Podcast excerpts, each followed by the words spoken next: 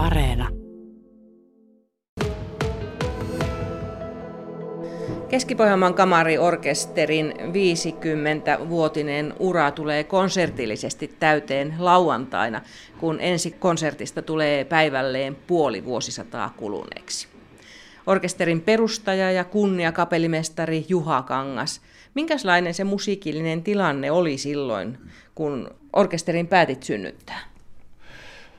No mähän tulin silloin 72 syksyllä tänne viulunsoiton opettajaksi musiikkiopistoon.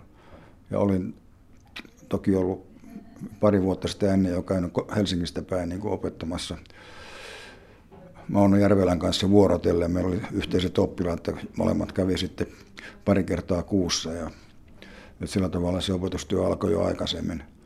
Mutta 72 syksystä sitten muutettiin tänne silloin, että siitä lähtien olin sitten ihan täyspäiväinen opettaja musiikkiopistossa.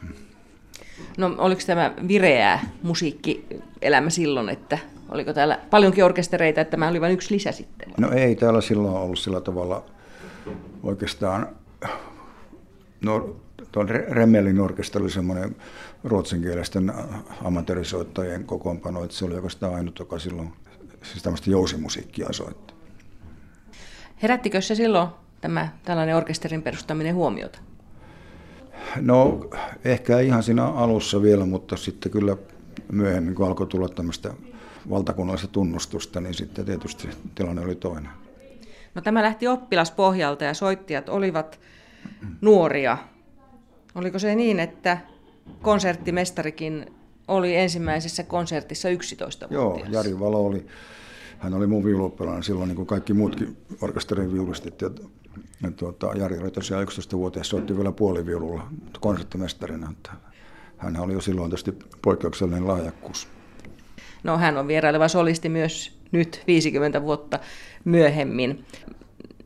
Paljonko alkuvaiheessa orkesterissa oli soittajia? Onko tämä soittajamäärä tässä elänyt? Soittajamäärä on pikkasen isompi tällä hetkellä, että meillä oli siinä vaiheessa ehkä tuommoinen 15 soittajaa siinä alussa. Muistatko sitä ensimmäistä konserttia? Onko sulla jäänyt siitä jotain muista? No, en mä sitä oikeastaan sillä tavalla muistikin jäänyt muuta kuin, että se on dokumentoitu tuossa musiikkiopiston vuosikertomuksessa. Että sehän tapahtui tuolla yhteisöllisellä juhlasalissa oli opiston naistoimikunnan järjestämä kahvikonsertti, jossa oli useampia esiintyjiä, mutta yhtenä niistä oli tämä vastaperustettu kamariorkesteri, joka, joka esitti siellä kaksi numeroa. Ja toinen niistä numeroista, eli tämä italialaisen Francesco Geminianin Concerto Grosso, oli silloin ohjelmassa ja se myös aloittaa nyt tämän juhlakonsertin ohjelman sitten. No siinsivätkö sinulla silloin jo tulevat vuosikymmenet tämän orkesterin kanssa jotenkin mm. silmissä tai ajatuksissa? No ei. Se, se, silloinhan oli tietysti ajatus se, että, että se niin kuin tukee sitä viulusoiton opetusta, että kun lapset saa soittaa yhdessä, niin se on paljon mukavampaa kuin soittaa kotona niitä etylejä omassa kopissaan, mutta tuota, sitten kun pääsee kavereiden kanssa tekemään yhteismusisointia, niin se, se niin innostaa ja tuota, antaa paljon enemmän. Ajatukset, että tästä voisi tulla joskus jotakin enemmän kuin tämmöinen opetuksen tukena toimiva oppilasorkesteri, niin sitten syntyi vähitellen siinä, kun alkoi tulla tämmöistä valtakunnallista tunnustusta ja sitten myöhemmin myös kansainvälistä tunnustusta. Keski-Pohjanmaan kamariorkesterin perustaja Juha Kangas. Kuinka kunnianhimoisesti tätä orkesteria lähdettiin 50 vuotta sitten viemään eteenpäin? No kyllä meillä tavoitteet oli erittäin korkealla, että kyllä, kyllä mä olin varmasti aika vaativa, vaativa johtaja, mutta sikäli kun nyt on sitten soittajien kanssa myöhemmin asioista muisteltu, niin ei sitä kukaan moittinut, että se, koska kyllähän lapset tajuaa sitten, kun vaikka vaaditaan paljon, mutta jos myös tulee tuloksia ja siitä saa niin kuin sitten mielihyvää ja nautintoa, että me pystytään tämmöiseen, niin tuota, silloin pystyy kyllä vaatimaankin, että jos se palkitaan sitten se. Niin te aika pian levytitte, kävitte konsertoimassa Helsingissäkin. Joo, no ensimmäinen varmasti semmoinen huomattavampi valtakunnallinen tunnustus oli vuonna 1975 nuorison taidetapahtumasta Lahdessa, jossa, josta tuli sitten aika kiittäviä lehtikirjoituksia ja tuommoisia, että on, onpa ihme, että yhtäkkiä tämmöinen orkesteri on pulpahtanut Kokkolasta. Ja, ja 76 meillä oli ensimmäinen konsertti Helsingissä Temppelökön kirkossa. Miten, kun täällä on ollut harvinaisen pitkäaikaisia soittajia, tai siis pitkään soittajat ovat olleet tässä orkesterissa mukana, niin sitten kun on tullut paikka auki, niin onko tänne ollut kova tunku matkan varrella? No nykyään on aika paljon hakijoita, mutta tuossa vielä sanotaan 90-luvulla ja vielä 2000-luvun alussakin, niin hakijamäärä oli paljon pienempi. Että se, en tiedä, nyt on tietysti soittajiakin on paljon enemmän ja tuota, ehkä silloin vaikutti myöskin se, että ei haluttu, jos oli esimerkiksi Helsingistä kotoisin tai siellä opiskellut, niin tuota, ei haluttu muuttaa pieneen kaupunkiin, ellei sitten ollut täältä kotoisia täällä syntynyt ja sillä tavalla halunnut palata, niin kuin useampien kohdalla oli meillä. Mutta nykyään on kyllä aika paljon hakijoita sitten, mutta tietysti markkinat on avautu myös ulkomaisille soittajille, niin siellä on tietysti niitäkin. Olette tehneet lukemattomia matkoja ja konserttivierailuja vuosikymmenten saatossa, niin kerropa joku pieni, mikä on jäänyt mieleen visiitiltä. No ei nyt oikeastaan tuo mieleen mitään erikoista. Että... Onko kapellimestarin keppi aina ollut mukana? Joo, tietysti kyllä. Ei ole koskaan jäänyt kotiin? Ei, ei. Onko sattunut mitään kommelluksia? No ei nyt mitään sen isompia, että tietysti kun on paljon matkustettu, niin joskus on semmoista, että lentomatkailussa saattaa tapahtua, että tavarat menee väärään paikkaan. Ja, mutta ei semmoistakaan kauhean paljon. Ja aina, ainahan kun on kuitenkin suht isosta ryhmästä kysymys, niin saattaa olla tuot jotakin sairautta, jotakin kuumeinfluenssaa tai tämmöistä, mutta ei mitään pahempaa ole sattunut. Juha Kangas, olet nyt 76-vuotias. Minkälainen on musiikillinen palo tällä hetkellä? ei se oikeastaan muuttunut miksikään. Että se, kyllä mä hyvin mielelläni vielä olen tekemässä musiikin kanssa. Ja tuota, ensi talvena esimerkiksi mulla on suhteellisen paljon esiintymisiä Suomessa ja tietysti tuolla Baltian maissa, missä mä oon paljon johtanut, niin Virossa ja Latviassa. Että kyllä mä vielä mielelläni niitä teen. No onko tällä musiikillisella puolella niin jotain semmoisia haaveita vielä, mitä haluaa nimenomaan toteuttaa? No ei semmoisia. Kyllä tässä on saanut elämässä olla niin paljon mielenkiintoisessa touhussa mukana, että eiköhän ne haaveet ole jo toteutunut.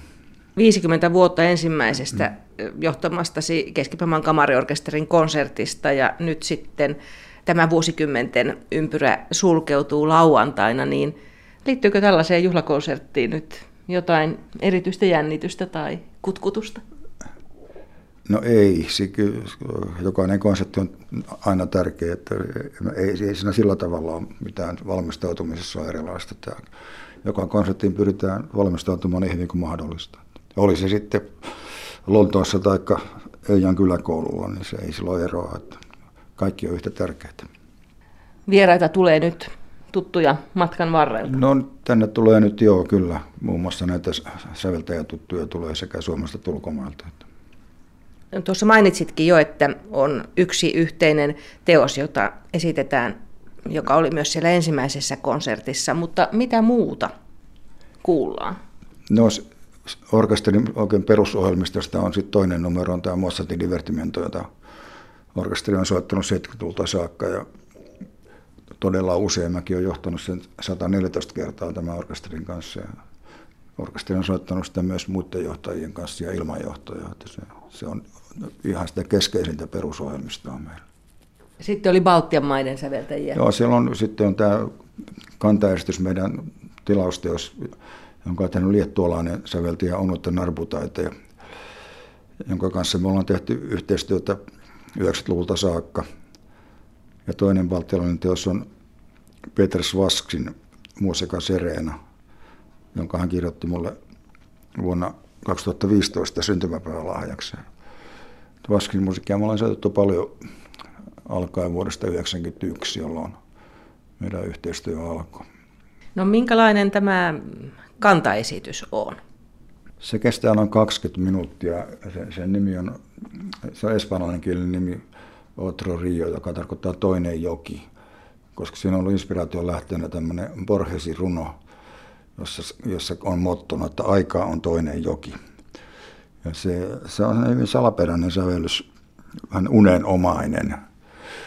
Pelaa hyvin, hyvin pienillä nyansseilla, että siinä on pitkiä ajauksia, jotka on todella, todella hiljaisia, tuommoisia salaperäisiä yö, yötunnelmia.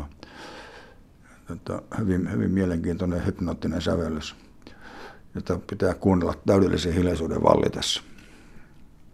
Siinä yskän pastili kannattaa panna suuhun flunssa-aikana. joo, joo, ehdottomasti, ehdottomasti. Juha Kangas, kun olet tästä vakituisesta kuoronjohtamisesta ollut jo jonkin aikaa eläkkeellä, mutta johtamishommat jatkuvat sitten kuitenkin edelleen, niin käytkö paljon konserteissa, siis muutenkin kuin töissä? Kyllä, mä täällä Kokkolassa käyn yleensä aika säännöllisesti orkesterin konserteissa tietysti ja muutenkin. Ja, tietysti jos Helsingissä liikkuu niin, tai ulkomailla, niin kyllä mä mielellään käyn kuuntelemassa. Kuinka kriittisellä korvalla pystytkö kuuntelemaan ilman, että mietit, että tämän olisi voinut tehdä nyt tässä kohtaa paremmin? No sehän se on tietysti tämä ammattilaisten kuuntelu tahtoo olla semmoista, että, se, että siinä tulee analysoitua sekä kappaletta että esitystä ja sen sijaan, että antaisi vain sen virrata suoraan niin kuin ilman mitään tämmöistä ammatillista painolastia, mutta se on joskus vähän vaikea sitä, sitä, siitä roolista päästä irti. No kun klassisessa musiikissa samoja kappaleita soitetaan, hyviä samoja kappaleita vuosikymmenestä toiseen, uusien rinnalla sitten, niin mitenkä niistä vanhoista sävellyksistä huomaa, kun aika kuluu, että joku on kymmenien vuosien takaa joku äänitys ja joku on tuore äänitys samasta kappaleesta, jos jätetään niin äänitystekniset asiat? No tietysti, jos nyt otetaan esimerkiksi vaikka barokkimusiikki, niin silloin 70-luvulla, kun me aloitettiin, niin silloin tämmöinen barokkiliike, eli tämmöinen, joka pyrki tuommoiseen ajanmukaan, tyylimukaiseen, autenttiseen esitykseen, niin se oli vielä Suomessa aika lapsenkengissä siinä vaiheessa, että siinä mielessä esimerkiksi barokkimusiikin esittäminen on kyllä kehittynyt siitä 50 vuoden aikana kyllä hurjasti, että, että nykyään, nykyään siinä ollaan paljon pidemmällä kuin silloin. Että se nyt on yksi esimerkki.